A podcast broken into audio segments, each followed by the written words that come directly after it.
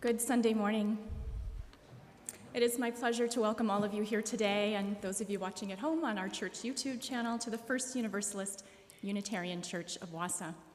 My name is Sarah Thurs, and I've been attending this church for a little over 18 years now, and I know this because my daughter Juliana was 2 years old when we were walking by and all the church construction was going on, and we saw the chain link fence around the parking lot, and there was a banner at the top, and it read, "Room for different beliefs, yours."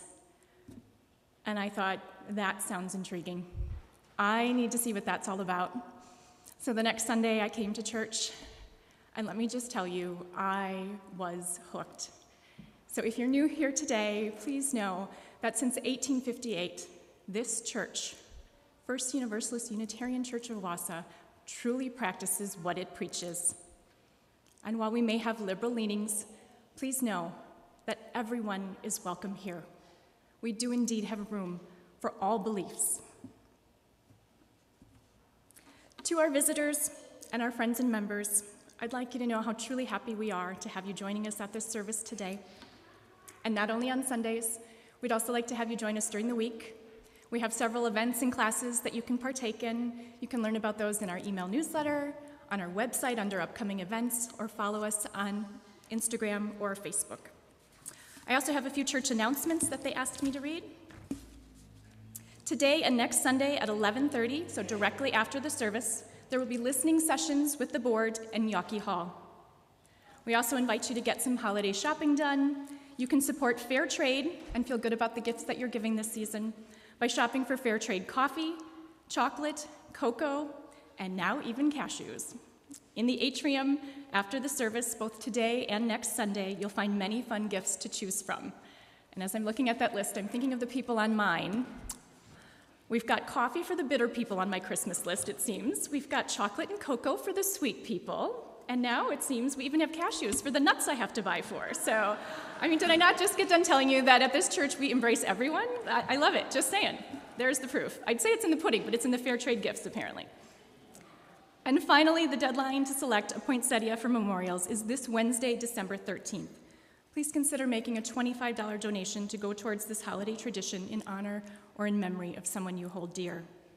Your memorial message will be printed in the Christmas Eve order of service. You can sign up for a poinsettia memorial in our email newsletter, through our social media, or with our congregational administrator. And so as we begin our service now together, please rise and extend peace and blessings to one another.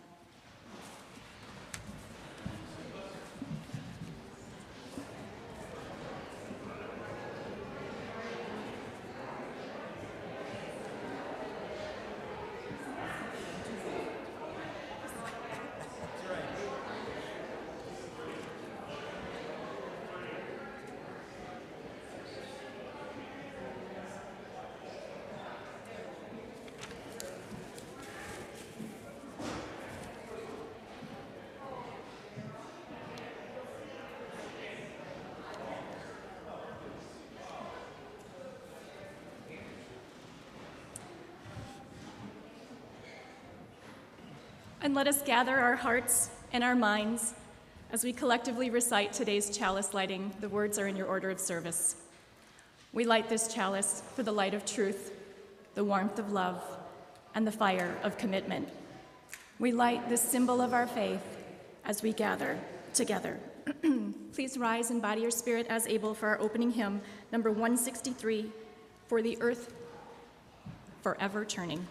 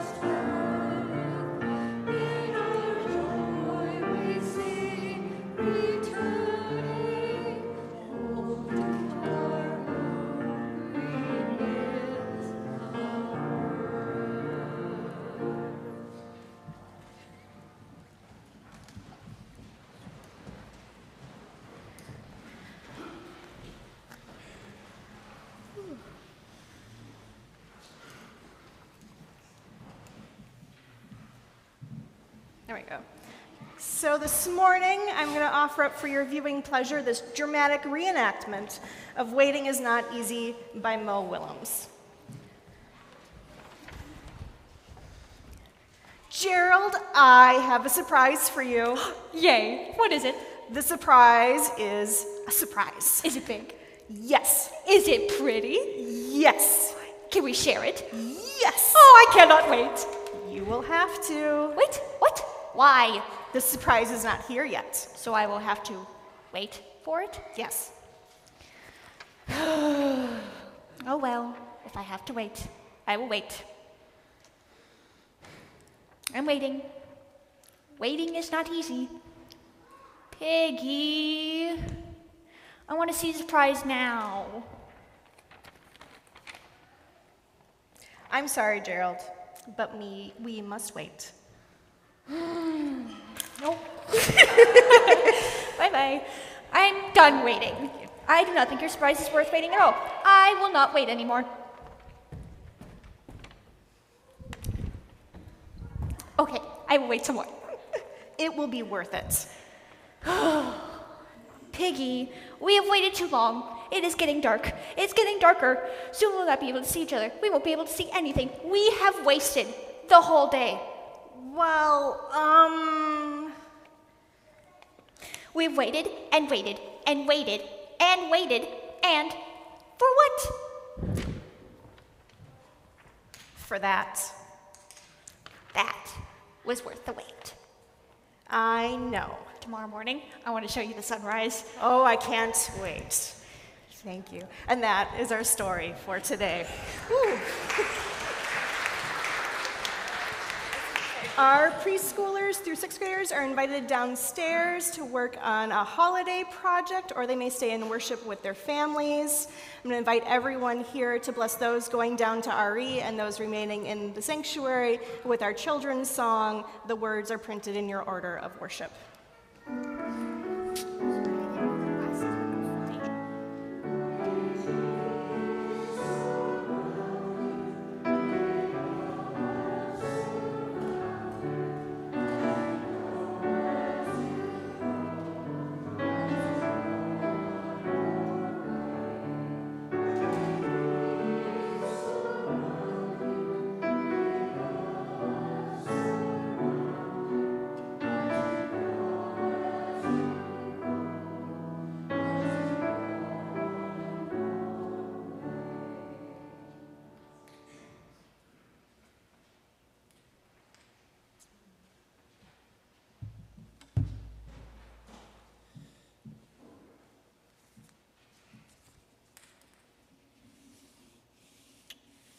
Let the mystery be solved. Those of you that are looking up front wondering about Brian Mason, I am not Brian Mason. Brian's ill today. And consequently, we put our heads together and said, we're going to have a service. We'll leave all the elements as they are, but someone is going to have to be up there doing those parts that Brian would have done. You're looking at him. So, all those of you who came today expecting to hear a reading by someone whose name I cannot pronounce, and a sermon on a season's best savored slowly, you may leave now if you wish. If you want to stay for the rest of the service, I think there'll be some things that will be of value to you that I will share with you now and a little bit later.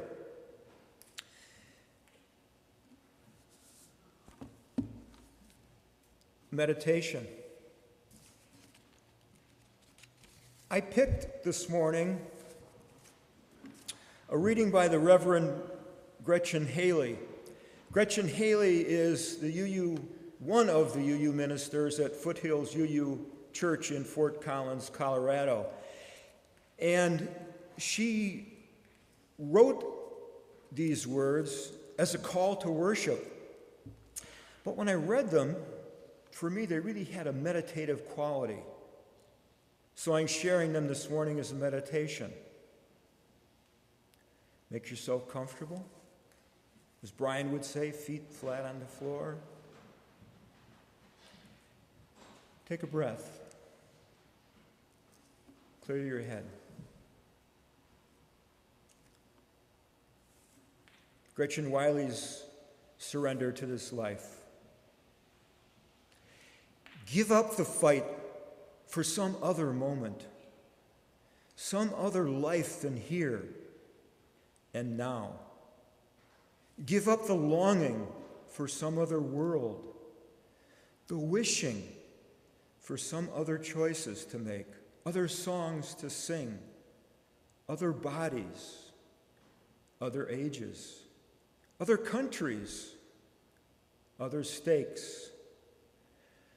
Purge the past, forgive the future, for each come too soon.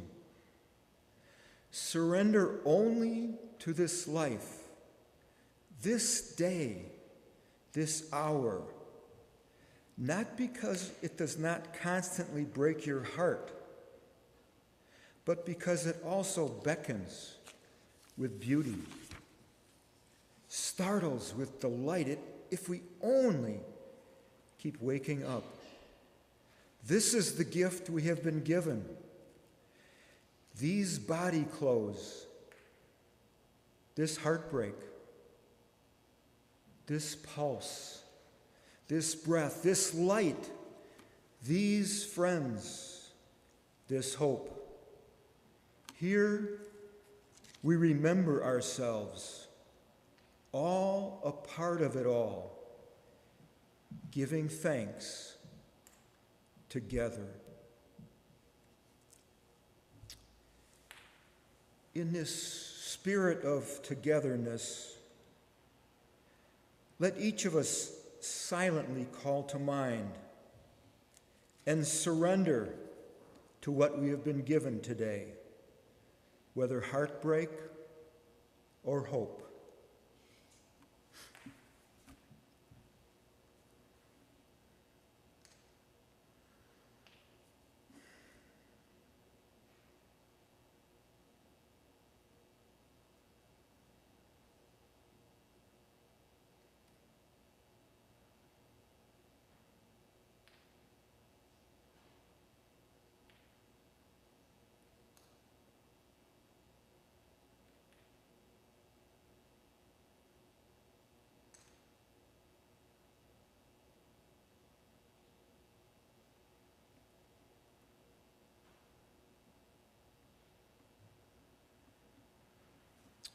Amen.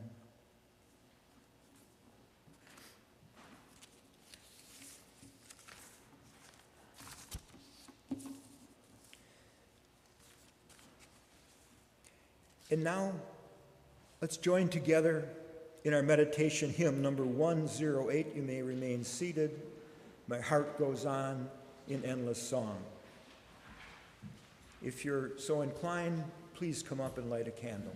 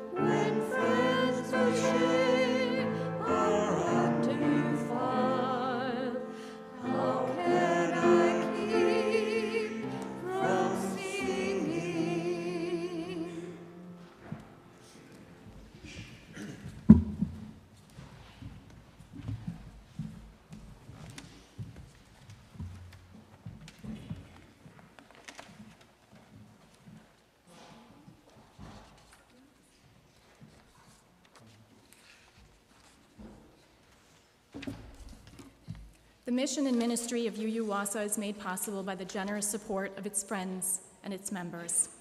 You can place a gift in the basket as it passes by, or stop by our website, uuwausau.org, to make a one-time gift or recurring gift with your credit or debit card.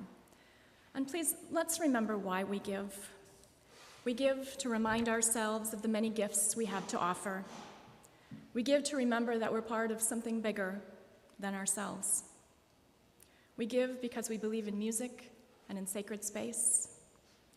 We give with a faith that together we have enough. Thank you for your generous support of this church, both today and as you fill out your 2024 pledge form.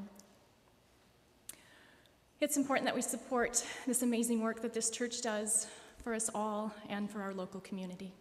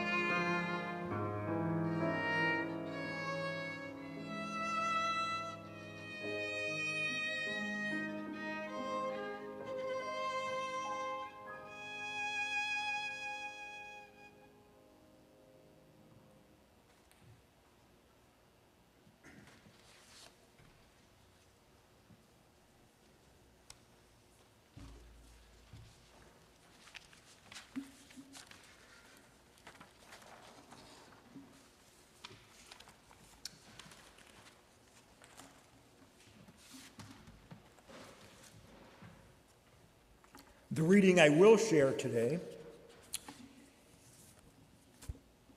is written by someone whose name I can pronounce, Forrest Church. Now, some of you are familiar who Forrest Church is, and some of you are not. Church was the senior minister at All Souls Unitarian Universalist Church in New York City for almost 30 years. And Church wrote a book entitled Love and Death, subtitled My Journey Through the Valley of the Shadow, about a year before his eventual death.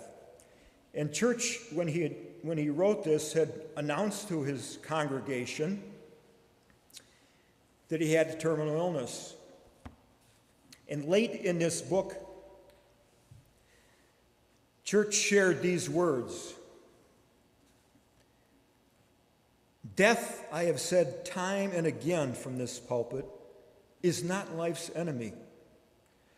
With birth, it is the hinge on which life as we know it, each individual unique, ephemeral, and therefore precious turns.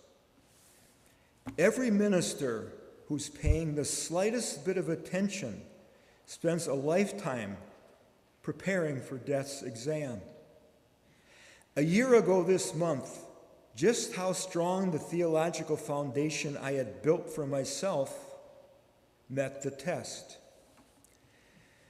With compelling reason to believe that my number had been called, I finally had a chance to see if the balm I had brought over the years to the bedrooms of your loved ones would salve my own fresh wound. During the days after my diagnosis, through my brain, as if on a Moebius strip, cycled my theological mantras, and these are all the things that Church had written. Religion is our human response to the dual reality of being alive and having to die. We are the religious animal. Knowing that we must die, we cannot help but answer questions about what life means.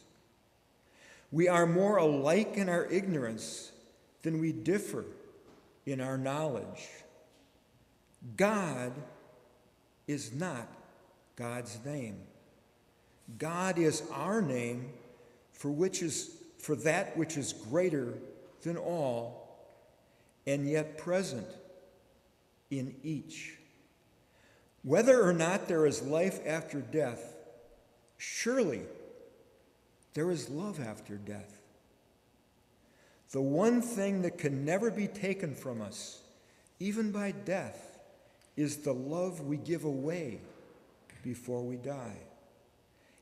And finally, the purpose of life is to live in such a way that our lives will prove worth dying for.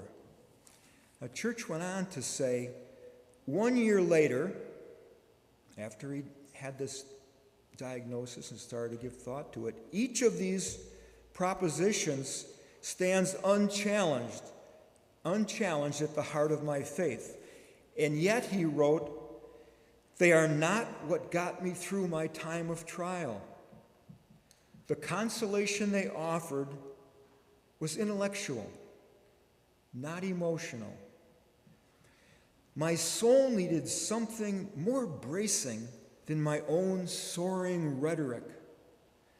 So, I returned to the mantra by which I have attempted to guide my life since shortly after 9/11. Want what you have, do what you can, be who you are. Here ends the reading.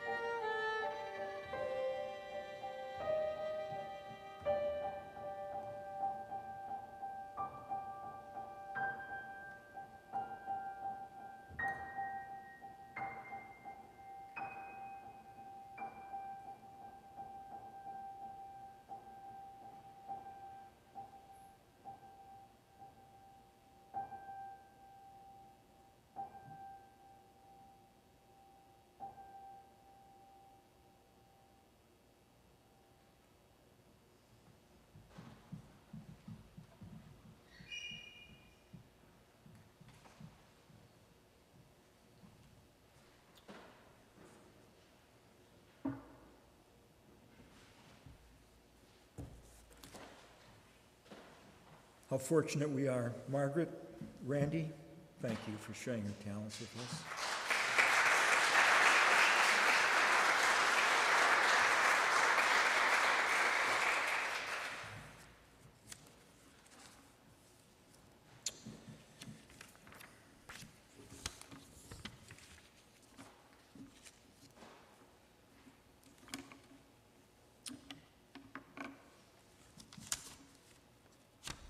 I thought about how to start this morning, and maybe it's best to just admit that what you are about to hear is the rough draft of a dress rehearsal.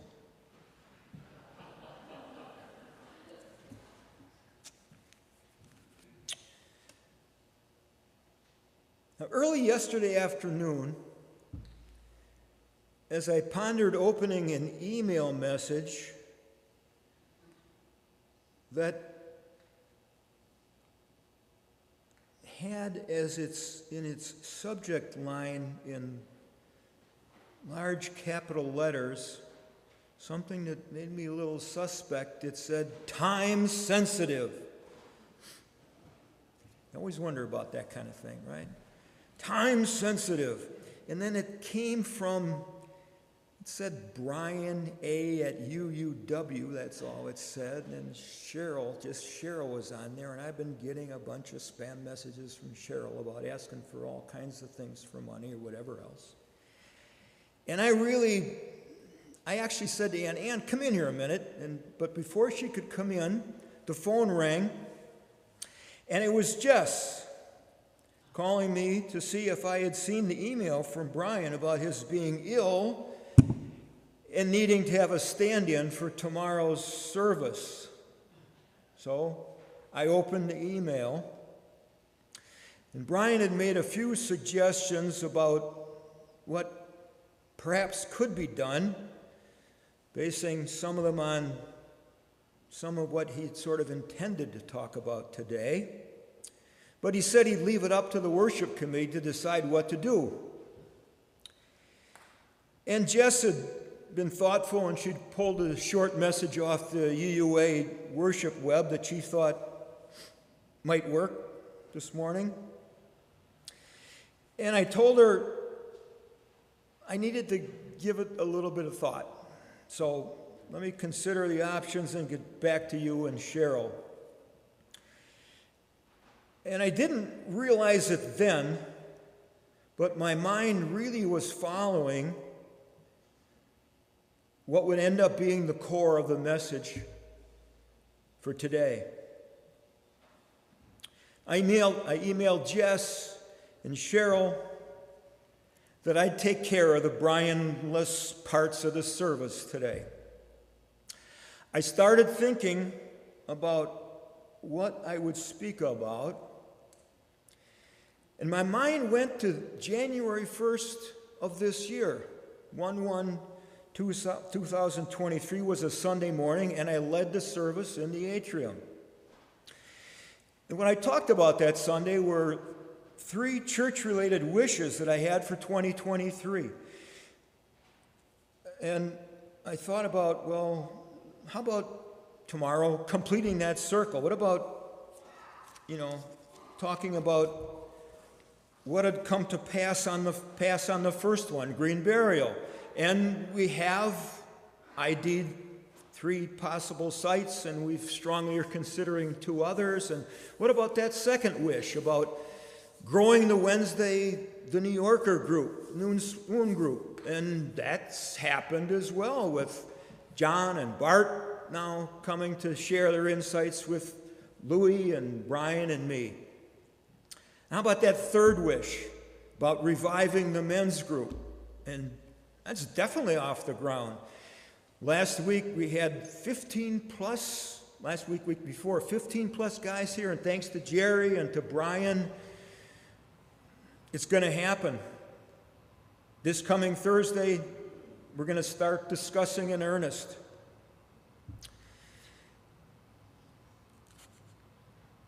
So maybe I had a start of a message, to talk about wishes coming true. So I decided to look up on the worship web for some kinds of readings. Worship was a great resource for readings and all sorts of things for services, and used it many times. So I decided to go out there and see what I could find about some ideas maybe related to wishing. And my searching quickly put me on to a different path. Because what happened when I went out there was I hit on a series of services, sermons, that were done by Peter Friedrich, who had written about Forrest Church's mantra. Now, Church's mantra is something that long ago I had fully embraced and committed to memory. And suddenly, as I thought about today, it just felt right. Because what I really sensed that what was going to occur fit with Church's mantra. Want what you have. What I probably was really wanting, a little challenge to enliven and to focus my mind. See if you can pull off a service by tomorrow morning. Do what you can. Now, the view from this pulpit is not something that is unfamiliar to me. I first came up here and started delivering services 45 years ago, something like that. So I felt like, I think I can make this happen. And nobody's going to be looking for a miracle this morning. And finally, be who you are. If you're going to do it, if you're going to do this service, make the message reflect you.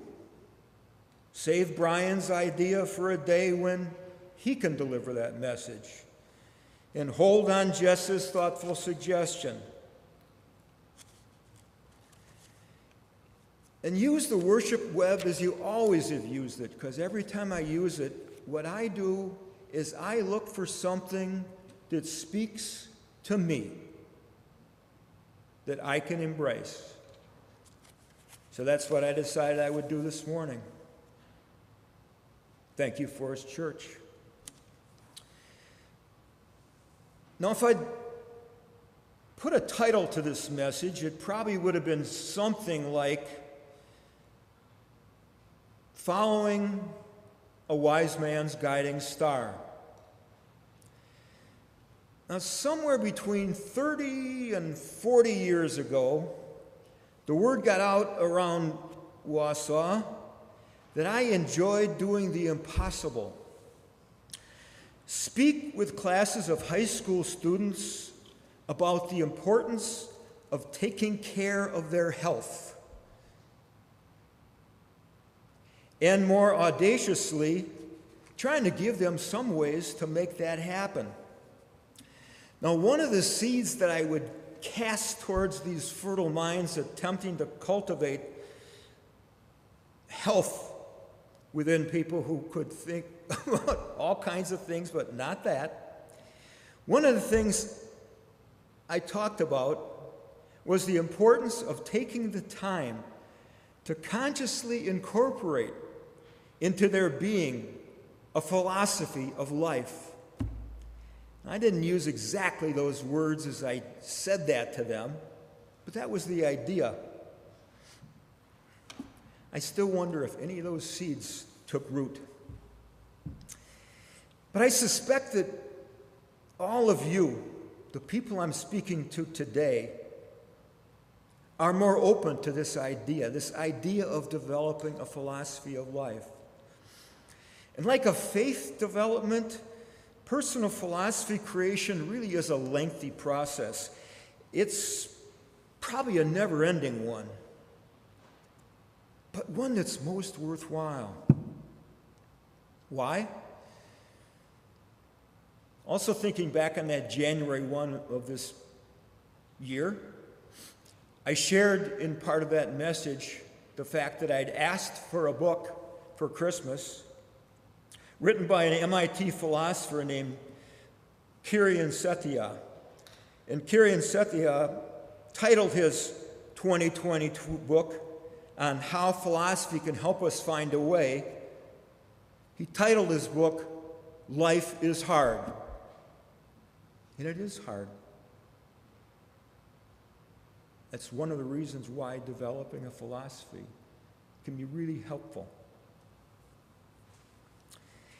Now, although I am a classic do-it-yourself, I don't need much help kind of person, ask my wife, I decided today, and I confess to you, that in the spirit of the season of wise men and wise women, I would call on the help of a modern-day wise man. Probably the most prolific UU theologian of the late 20th and early 21st century, Forrest Church. Church supplied the guidance that is really at the heart of this message. And I'll also be drawing on the words from those sermons that I mentioned that were delivered by the Reverend Peter Friedrich. Friedrich is the minister at UU Church of Delaware County, which, anybody know where that is? Sounds like it should be in Delaware. It's in Pennsylvania. And he was moved to write a series of 3 sermons on Church's mantra. Now, I don't have time to go through all those sermons today, so what I did is I just sort of gleaned some things out of each one of them that I thought, again, really spoke to me and I thought would fit this morning. And he wrote these messages just a few months after Church, as he had publicly said it would, Church's esophageal cancer ended his life at age 61. I often identify with Church because Forrest Church was just a few months older than I was, so all kinds of parallels were going on at that time, and I can remember very distinctly that period. And actually, Ann and I had gone to, we were in New York City celebrating our 35th wedding anniversary in 2008, and we went to All Souls to just see that church, that building, that structure where Church was preaching. And it was moving, being there. And this whole process was moving. But I still think through all of this, those words that Church has expressed were probably the most important ones to me. So I'm going to try to pull some things now from those messages that were written, that I pulled off the UU web today to share with you that I think have hopefully meaning somewhere aligned for each of you.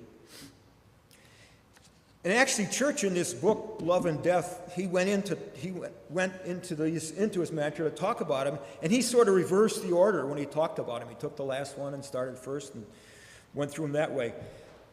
I'm going to go through them in order as they were written and as these sermons were delivered.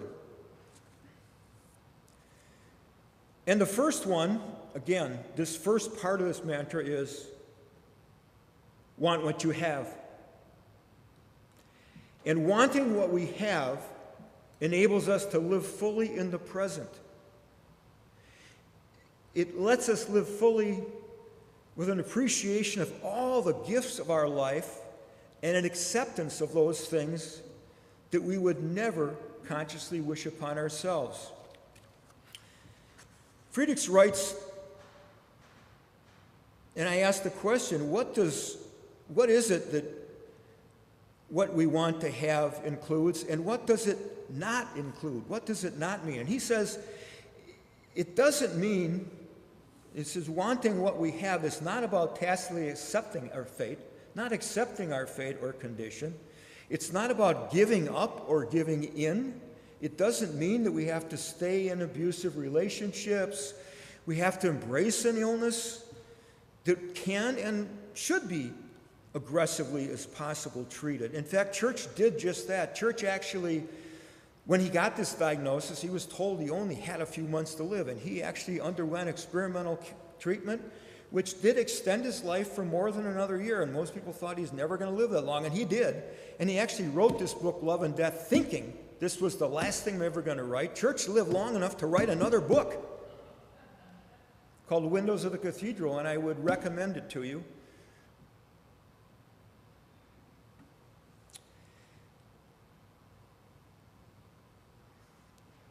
But again, wanting what we have doesn't require us just to sit back and take life as it's delivered to us. Wanting what we have, similarly, is not about letting go of the yearnings that we all have, yearnings that we have as human beings. We will always desire more of the good things in life. We'll always do that. But what are those good things? Church would tell us that those good things are more love, deeper connection, greater meaning and purpose. We should always hold on to and seek and embrace those. And wanting what we have does not require us to become boring or dull and just sitting back, or to forego being imaginative and creative. We have to remain the imaginers and co-creators of our lives, the caretakers of wonder. Fantasy can be a powerful thing, and wanting what we have just means that we should not become consumed by fantasy. To want what we have is to engage in a really deep, spiritual practice of appreciation. When we want what we have, we don't take things for granted. Wanting what we have is not a passive exercise. Want, desire, acceptance, and appreciation are acts of volition. Wanting what we have calls us to make a choice between longing for some other state, some other perhaps unspecified place, anywhere but here, thank you very much, and where we are, living with what we've got. It requires us to actively engage in our lives as they are now, to live our lives with deep meaning and conviction, even if they're not the lives that we might have hoped for ourselves, or that we'd planned for. Now, church, these were church's words. Now, church wrote, "It is tempting to seek meaning not in what we have, but in what we desire." Church said, when we do this, we are practicing wishful thinking. And he says, of the enemies that frustrate our search for meaning, this is perhaps the most traitorous. It places fulfillment forever beyond our reach, in what we do not have, in what we cannot do, in what we shall never be. Meaning doesn't emerge from longing for what we lack, from things we've lost or will likely never find. Church often approached things from a very simple perspective, and yet his writings were always so profound. Church said we should wish to think instead for things closer at hand, like the sun's kiss good morning when it breaks through the blinds to inaugurate another miracle, another day. So what about do what you can?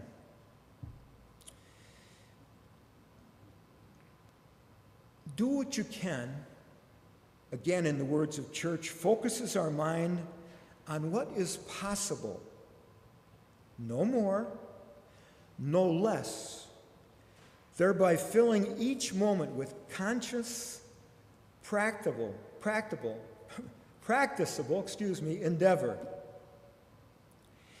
In this simple statement, church is at once acknowledging that we have the power and control over our destiny, while also acquiescing to the limitations and boundaries, that we experience as human beings. Church is really orienting us towards the feasible and the achievable, knowing full well that as individuals, we are limited in our reach and in our scope. And that's reminiscent, there's a short reading in our hymnal of that short reading, because this statement that I just read from Church is really reminiscent of a reading in the hymnal written more than a century ago by Edward Everett Hale. And Hale wrote, "I am only one, but still I am one. I cannot do everything, but still I can do something. And because I cannot do everything, I will not refuse to do the something I can do."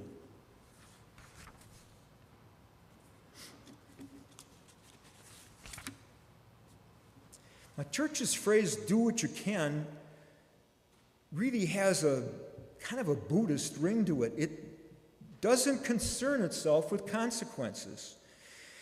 It asks us to release ourselves from any attachment to outcomes. Do what you can. It's a simple imperative act within the scope of our ability. Don't worry about the impact. That will take care of itself.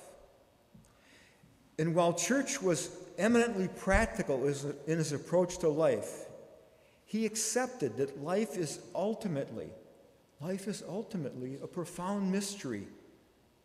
The topic, by the way, of this month's Men's and the Soul Matters Group's discussions, mystery. He accepted that life is a profound mystery and that the impact of our lives cannot possibly be known, which is very similar to something Ram Dass wrote. Dass said, "We give it all we have and trust the rest to God, to nature, to the universe. We do everything we can to relieve someone's suffering, but we are willing to surrender attachment to how we want things done."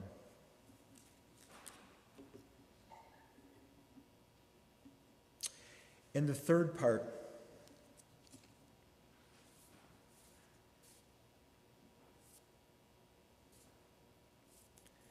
be who you are.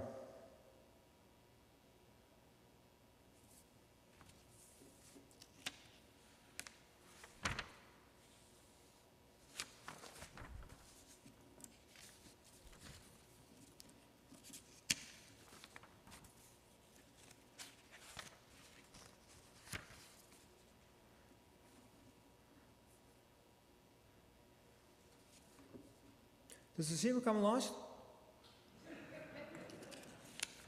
A little bit, like I said, dress rehearsal, rough draft.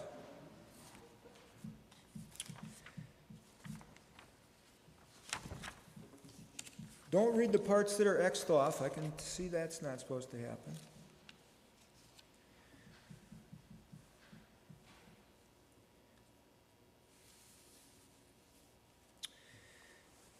Church's third admonition, be who you are. Simply put, he tells us to be who we are is not to fake our existence. To envy another's skills, looks, or gifts, rather than embracing your own,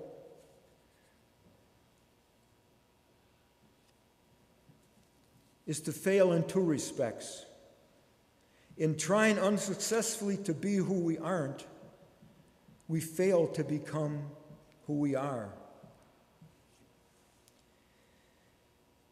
And why do we spend so much time in our lives trying to be who we're not?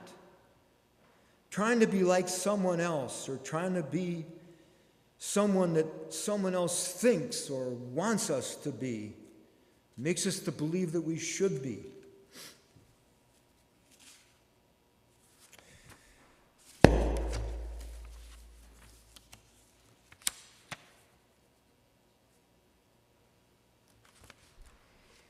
Now, in his book, and some of you are quite familiar with Parker Palmer, in his book, Let Your Life Speak, Parker Palmer tells us his journey of discovering his true self.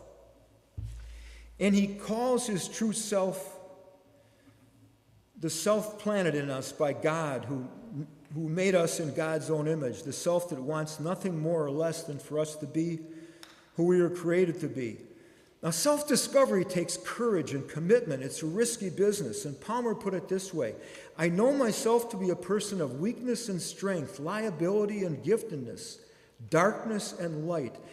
I now know that to be whole means to reject none of it, to embrace all of it. When we do the hard work of discovering our true and authentic selves, of claiming our whole lives, we are called to live our whole selves. Palmer wrote, embracing one's wholeness makes life more demanding, because once you do that, you must live your whole life.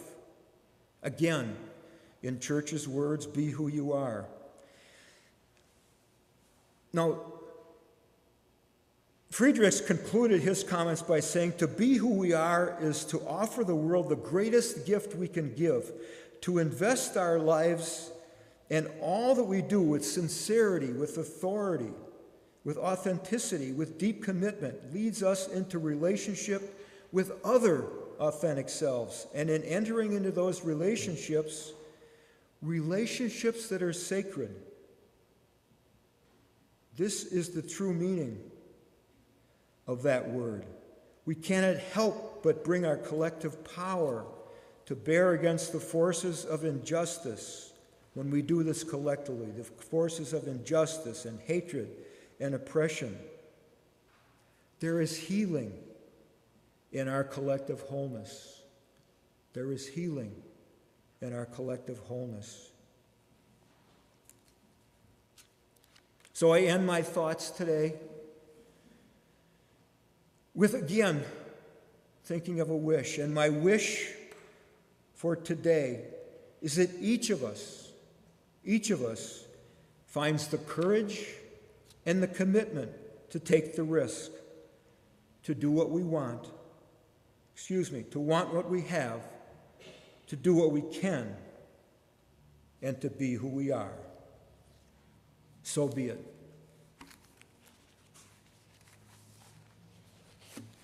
A final hymn. Let there be peace on earth. It's in your order of service.